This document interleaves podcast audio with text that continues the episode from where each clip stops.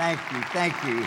That's, that's great. You may be seated. I, I am pressed for time like the Egyptian mummy, okay? So uh, let's don't waste time clapping, okay? Uh, I was blessed by hearing that group sing. Heaven came down and glory filled my soul. Uh, now, think for just a minute. Stop and think about it. Think about the time you got saved. Uh, I, I, was 16 years old. I remember in uh, geometry class early Monday morning, Bill Welch inviting me to go to a Youth for Christ meeting on Saturday night. Uh, he didn't give me a gospel track, he didn't try to win me to the Lord. All he did was invite me to go. And I thought about that all week, and you know, I, I promised Bill I would go with him. And uh, I began to think, youth for Christ.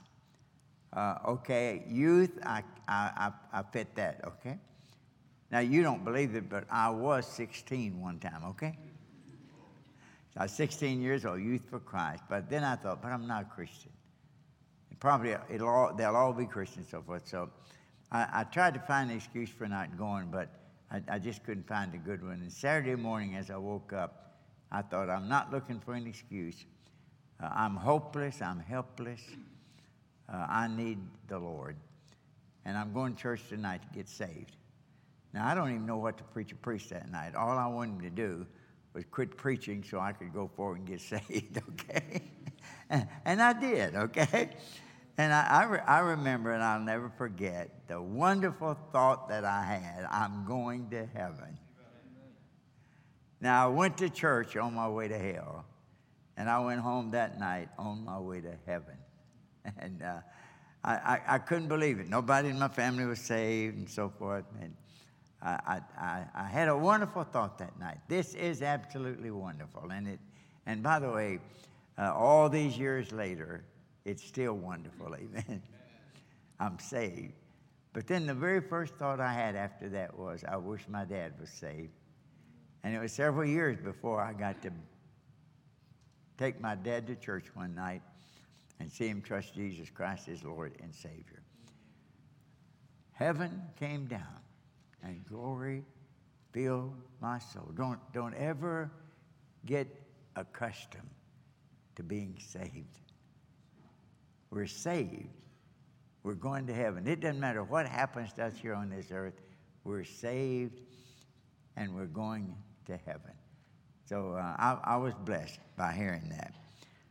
Now, I, I, was not in the chapel service, but I understand it, and I don't know exactly who said it, but they said, now, uh, be, be sure to come tomorrow night uh, because we're going to have a 200 year old man uh, interviewed.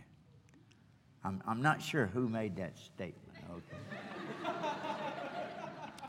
but, but I think the man that made that statement was only 10 years younger than me.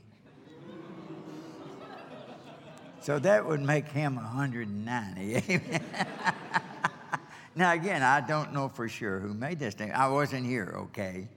But uh, it, it, it has sure been a blessing just to rub shoulders with you people this week. Uh, I, I go all over the country, all over the world for that matter. And I, I never go anywhere anymore that I do not meet a graduate of West Coast Baptist College. And they are serving God all over the world. And some of the greatest servants in the world, I think of many, many now, that have been such a blessing to me as I go to their churches. So uh, and I, I, I look forward, I, I hope I live long enough to see many of you and meet you wherever you go and, and serve the Lord. Open your Bibles to Matthew chapter 20. Matthew chapter 20. And, and uh, let, let's stand to honor God's word this morning, okay? Matthew chapter 20, beginning with verse 1. For the kingdom of heaven is like unto a man that is an householder which went out early in the morning to hire laborers into his harvest. Notice that statement laborers into his harvest. Okay. And when he had agreed with the laborers for a penny a day, he sent them into his vineyard. And he went out about the third hour, nine o'clock in the morning, and saw others standing idle in the marketplace. And he said unto them, Go ye also into my vineyard, and whatsoever is right I will give you. And they went their way. And again he went out about the sixth and the ninth hour, twelve and three o'clock in the afternoon. And about the eleventh hour he went out and found others standing idle. And he saith unto them, why stand ye idle all the day? They say unto him, Because no man hath hired us. He said unto them, Go ye also into the harvest, and whatsoever is right, that shall you receive. And when evening was come, the Lord of the harvest saith unto his steward, Call the laborers and give them their hire, beginning from the last unto the first. And when they came that were hired about the eleventh hour, they received every man a penny. But when the first came, they supposed that they should have received more. And they likewise received every man a penny. And when they had received it, they murmured against the good man of the house, saying, These last have wrought but one hour, and thou hast made them equal unto us, which have become, which have borne the burden and heat of the day. But he answered one of them said, Didst not thou agree with me for a penny? Take that is thine, and go thy way. And I will give unto this last even as unto thee. Is it not lawful for me to do what I will with mine own? Is thine eye evil because I am good? So the last shall be first, the first shall be last. For many be called, but few are chosen. Dear Lord, thank you for the Bible, the Word of God. Thank you for West Coast Baptist Church. Thank you, dear Lord, for the great leadership you have provided through these many years of the existence of this organization, this school.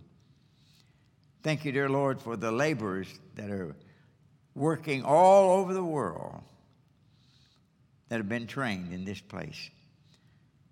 And I thank you, dear Lord, for the student body that's here. What a blessing they have been to me this week. Now I pray, dear Lord, that you'll help me to be a blessing to them today. In Jesus' name I pray. Amen. You may be seated. In chapter 19, we read about a rich man who came to Jesus inquiring about eternal life. Now, that was a good question. And after the man turned back when Jesus said unto him, If thou wilt be perfect, go and sell what thou hast, and give to the poor, and thou shalt have eternal life.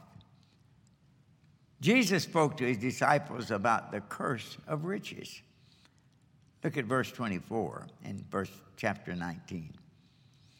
And again I say unto you, it is easier for a camel to go through the eyes of a needle than for a rich man to enter into the kingdom of God. You say, now, Brother Sisk, what does that verse mean? Uh, ask Dr. Goetsch, okay? I don't have any idea what it means, okay? I don't know what that needle means. I've, I've got a lot of ideas and so forth, but I don't know, okay? But anyway, th- this is the word of Jesus. And when his disciples heard it, they were exceedingly amazed, saying, uh, Who then can be saved? But Jesus beheld them and said unto them, With man this is impossible, but with all with God all things are possible. Aren't you glad for that statement? Then answered Peter and said unto him, Behold, we have forsaken all and followed thee. What shall we have therefore? Good question. And now, you wouldn't ask that question, okay? But aren't you glad Peter did? And uh, as a result of that question, Jesus gave us the parable that we have read in chapter 20. So there's some good news for us this morning. God in His Bible has a big sign saying, now hiring. Have you seen that sign recently?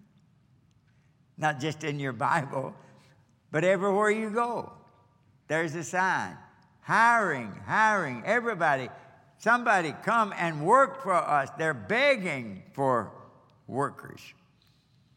And the good news is that God has a big sign saying, Help wanting. Help wanting.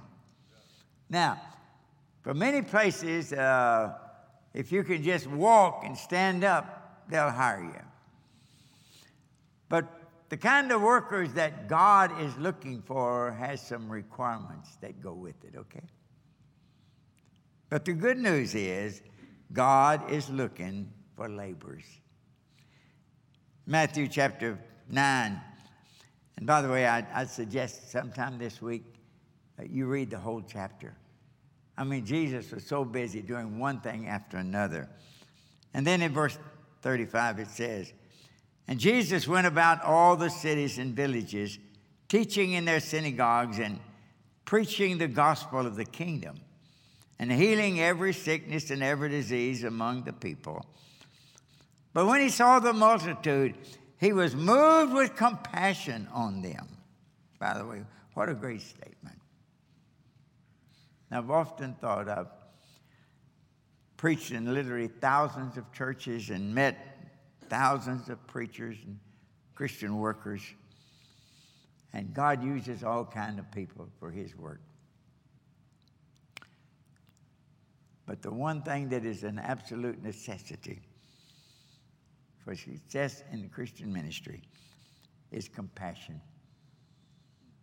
Without that, there's no success in the Christian ministry. When he saw the multitude, he's moved with compassion because they fainted and were scattered abroad as sheep having no shepherd.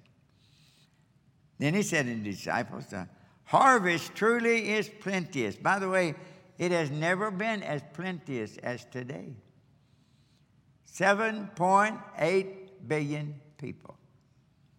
And according to the Bible, Every one of them will either spend eternity in heaven or they will spend eternity in hell. The harvest truly is plenteous, but the laborers are few.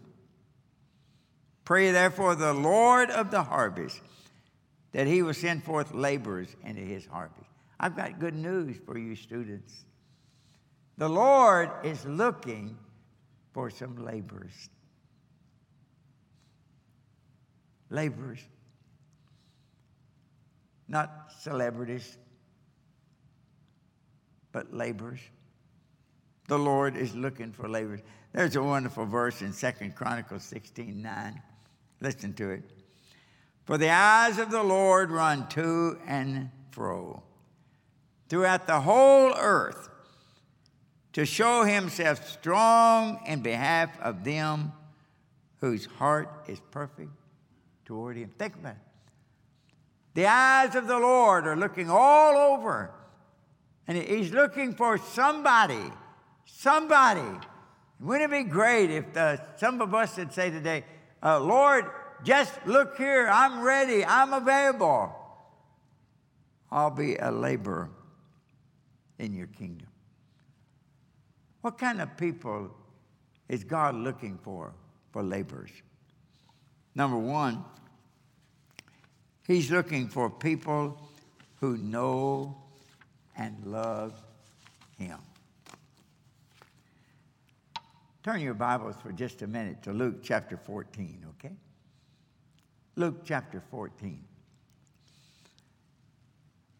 Verse 25, and the Bible says, And there went a great multitude with him. In other words, uh, after he had given that parable about the, um, the, the supper being prepared and everything ready, and all they had to do was come and so forth. And a great multitude was following him. And he turned and said unto them, Now, the average evangelist today, if a great multitude of people were following him, uh, they'd turn around and say, You are the smartest people in the world. You are following the right man. Just come on, and I'll take care of everything you need. But notice what Jesus said. And he turned and said unto them, If any man come to me and hate not his father and mother and wife and children and brethren and sisters, yea, and his own life also, he cannot be my disciple. Now, I don't have to take time to say to you today that Jesus was not saying, you need to hate your mother, you need to hate your father, you need to hate your wife, you need. No, no, no, no. He's taught us time after time we're to love one another. And you know that this is a comparative illustration. In other words, your love for Jesus in comparison for your love for anyone else in comparison ought to seem like hatred.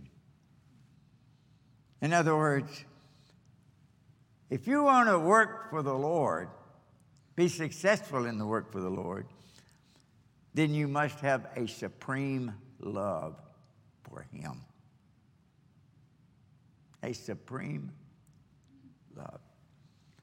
I never will forget Brother Sogoto Ogawa coming to my house after he had gone home to tell his mother and his brother and his sisters about his conversion to Christ and the fact that he was going to spend his life as a Christian worker. He came to my house and he was looked like a dead man when he got there. And he told me about three days, three nights, 72 hours, nearly nonstop, one person after another in Himeji, trying to against, tell him that he must renounce his faith in Christ and, and uh, that he was an embarrassment to his family. He was an embarrassment to his community. He was an embarrassment to his country. And I remember him going into detail, telling me about the Buddhist priest and the, and the mayor of the city. He was from a very significant elite family in Himeji, Japan. He began to tell me all of those things they did for him. Uh, fi- finally, the, the mother said, So go to, go to the tombs and, and worship your father and tell him you're sorry for what you've been doing. And he said, I told them, I'm, I'm sorry, I can't do that. They literally bodily threw him out of his house. When he got to my house, he looked like a dead man. It scared me when I looked at him. And when he all, went all about all the things that he had suffered. And I had to say to them, So, Gordo, I don't have any idea what you're going through. I've never been through anything like that. But I said, God knows. We got on our faces before God that night. And I heard him pray like this Dear God, you know I love my country. And by the way, he is thoroughly Japanese. you know I love my country. Dear Lord, you know I loved my father. You know I love my mother. I love my brothers. I love my sisters. Lord, I love them. But Lord, more than all of them, I love you. I could not help but think that night, God is making a diamond.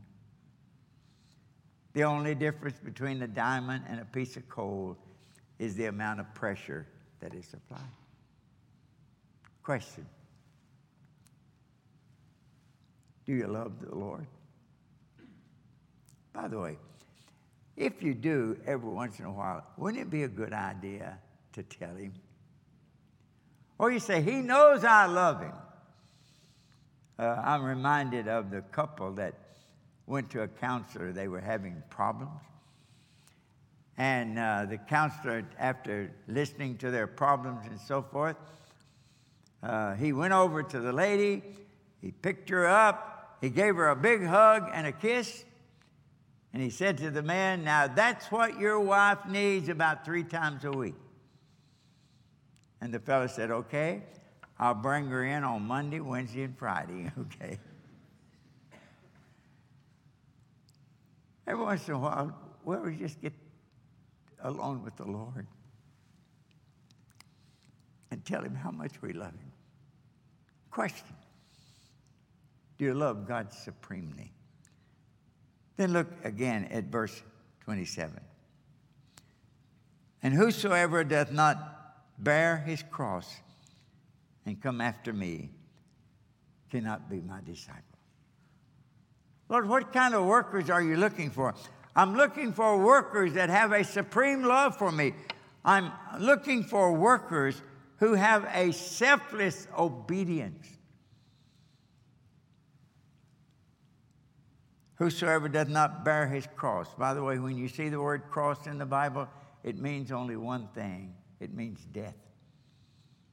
In other words, Jesus is saying, if you're going to be my disciple, if you're going to work for me, if you're going to be successful in the work of God, then you have to have a supreme or a selfless obedience. Now look at the next verse, verse 33. So likewise, whosoever he be of you that forsaketh not all that he hath, he cannot be my disciple. And that speaks of a sacrificial abandonment. Good news God is looking for some laborers. The fields are white, they've never been so white. The harvest is plenteous, but the laborers are few. With those three things in mind, let us look at this parable for some guidelines for our lives. Number one, think about this. Don't demand a contract from God. Now, these first people that went out to work, uh, uh let, us read it. And when he had agreed with the laborers for a penny a day, he sent them into the vineyard. In other words, they got together with the Lord and they said, okay, let's think about it. You need some laborers. All right, uh, we will work for you for a penny a day. Could I suggest this morning that you don't try to make a contract with God? Uh, don't say, now, Lord, if you'll do this for me, then I'll do this for you. That's what they did. We'll work for a penny a day. Hey, by the way, all the rest of them that went out, this is what they had. And he said unto them, Go ye into the vineyard, verse 4, and whatsoever is right, I'll give you. Hey, by the way, you can trust that God will give you what you need. You don't have to make a contract. If you'll do this for me, no, no, no, no. Dear Lord, here I am. I'm a laborer for you. I'll work for you. And I know that whatever is right, you'll give me. So don't demand a contract. Number two,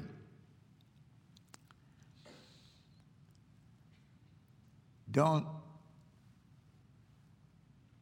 get angry with God because He's good to other people.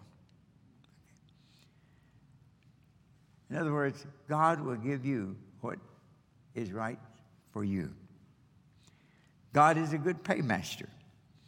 He did not pay off every day, every week, every month, or every year, or he, he, he may not pay off even in this lifetime. But God is a good paymaster. Be not deceived, God is not mocked. Whatsoever a man soweth, that shall he also reap. Listen to Jesus as he's teaching his disciples about getting totally involved in his work. Matthew chapter 6 and verse 19 Lay not up for yourself treasures upon earth, where moth and rust doth corrupt, and where thieves break through and steal, but lay up for yourself treasures in heaven, where neither moth nor rust doth corrupt, and where thieves do not break through and steal. Wouldn't it be great? You know what Jesus is saying? Don't get too heavily involved in earthly temporal things, but get heavily involved in spiritual, eternal things. By the way, everything that we have materialistically speaking my clothes, my car, my bank account, whatever we have anything bad can happen to it. You know, you buy a new suit, first thing you know, it shrinks or you expand, okay? The same thing happens to dresses, okay? Uh, you buy a new automobile, it, it begins to depreciate and all kind of things can happen to it. And uh, thieves can break through and steal, and today, thieves don't have to break through and steal. All they have to do is steal our identity, and they steal us blind. In other words, anything I have materialistically speaking, one day will no longer be mine. When I die, I will not take one thing with me that I own on this earth. By the way, every time anybody of any wealth at all dies, somebody invariably asks, I wonder how much they left. And the answer is always the same they left it all. Amen. Brother Roloff used to say, did you ever see a U-Haul trailer behind a hearse? No. Okay. They left it on. Somebody's well say, where there's a will, there's a lot of relatives. Amen. hey, we're not going to take anything with us. When I die, I'll not take anything materialistically with me. When Jesus comes, and it could be today, I'll not take anything with me.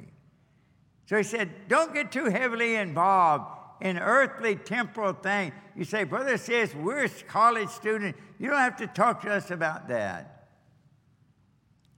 But the curse of America today is materialism. And it doesn't begin when you get to be an adult. Materialism. Don't get too heavily, but get heavily involved in spiritual, eternal things. Why? Listen to 1 Peter 1 3. Blessed be the God and Father of our Lord Jesus Christ, which according to his abundant mercy hath begotten us again unto a lively hope by the resurrection of Jesus Christ from the dead. What a great verse, okay? Now listen to this. To an inheritance, incorruptible, undefiled, and that fadeth not away, reserved in heaven for you, who are kept by the power of God through faith unto salvation, ready to be revealed at the last time. Don't get too heavily involved in earthly, temporal things, but get heavily involved in spiritual, eternal things. Don't think you deserve special treatment. Huh? I mean, uh, those uh, people that worked all day, they watched the paymaster and hear these people that worked only one hour and uh, they, they got a penny and they supposed that they should have got more. Wait a minute. What did they agree for? They agreed for a penny a day. They got exactly what they agreed for. So don't think that you deserve special treatment. We're servants, folks. Don't, don't, don't look for the most comfortable, the easiest. No, no, no. We are servants. We're to be willing to go anywhere to do anything that God would have us to do. Number three, don't complain or become jealous because of what God does for others. These people got a penny a day. And, and they began to murmur and complain. They, they've only worked an hour. And uh, I, I've worked all day long, 12 hours. And we're going to get the same amount. Hey, by the way, was that fair? Tell me, yes or no? Think of it. Was that fair? No, it wasn't fair. I mean, hey, somebody works one hour and he gets a penny. I work 12 hours and I get a penny. Is that fair? But aren't you glad God's not fair? If God was fair, every one of us would go to hell. The wages of sin is death, but the gift of God is eternal life through Jesus Christ our Lord. And Lord, hey, don't be jealous because of what God has done for somebody else. And it doesn't matter how many blessings they've gotten, God has not run out of blessings, okay? Don't complain or become jealous of what God does for others. And then the last thing don't be overly concerned about what you're going to get, but be very concerned about what you can give. Remember the words of Jesus? It is more blessed to give than to receive. Our great endeavor is to find what the Lord desires for us to do and do it. Look in your Bibles for John chapter 21 for just a minute, okay? John chapter 21. Jesus speaking to Peter. Verily, verily, I say unto thee, verse 18, when thou wast young, thou girdest thyself and walkest whither thou wouldest. But when thou shalt be old, thou shalt stretch forth thy hand, and another shall gird thee, and carry thee whither thou wouldest not. This spake he, signifying by what death he should glorify God. And when he had spoken this, he said unto him, Follow me. Then Peter turned about, seeth the disciple whom Jesus loved, John, okay, following, which also leaned on his breast at supper and said, Lord, which he, he is that betrayeth thee. Peter, seeing him, said to Jesus, Lord, what shall this man do? In other words, now this is what you're having for me. Now, now what about John? What about him? Listen to Jesus. And Jesus said unto him, If I will that he tarry till I come, what is that to thee? And you know what he said? Hey, it's not your business what God's going to do for somebody else. It's not your business what somebody else is going to do. Your great endeavor is to find out what God wants you to do. Let me give you in closing today. You remember the question of Peter? Lord, we have left all and followed thee. What shall we have, therefore? Now, I'm not bragging about anything I'm going to say, okay? But there were three times in Mrs. Sisk in my life when we literally gave up everything that we had to follow the Lord. In 1955, 1954, uh, God called me to preach. 1955, I left my job at King's Foundry in Griffith, Indiana. 1954, I made $8,000. You say, well, that's not much money. $8,000 in 1954 is equal to $85,000 today. It's a lot of money in those days. We gave away our house trailer. We were going to buy a new house. We had a house trailer paid for. We were going to buy a new house. We gave away our house trailer, loaded everything we had in a 51 Pontiac, and went to Bible school. We gave up literally everything. By the way, that house we were going to buy, it looked so big. It was just a starter house. And uh, I think, how, we're giving up this to go to Bible school. 1956, I made $7,000. Not $80,000, $7,000. We thought we was giving up a big deal when we, I was preaching at Hyles Anderson College several years ago, and I thought, I think I'll drive by Glen Park in Gary, Indiana, and see what I gave up to be a preacher. I didn't dare get off the highway. That's the murder capital of the world. I looked down in there and I stopped for a minute, pulled off the side of the road, and I said, Satan, you're right. You told me what I was giving up, how much I was giving up. And look, I could live there. Man, I wouldn't want to live there. Amen. God's good. Amen. 1962, realizing that we were in the wrong place in the Southern Baptist Convention. I began to learn things, and I'm not going to get into detail. But I left up a, a good pastorate, and the second largest church in our association was asking me to become their pastor. And I left all of my friends because I knew I was in a compromising position. In fact, at the Southern Baptist Convention in 1961, a good friend of mine and an older preacher than me said, Don, you're going to ruin yourself. You're going to come to a time when you will not have a place to preach. And I remember saying to Brother Archie Oliver, and he loved me. He was trying to do the best for me. I know that. I said, Brother Oliver, if I have to compromise to be a preacher, I don't want anywhere to preach. I left all my friends. I left a good position. I left all kind of opportunities. I left it all. 1965, we sold everything we had just to get enough money to go to Japan on.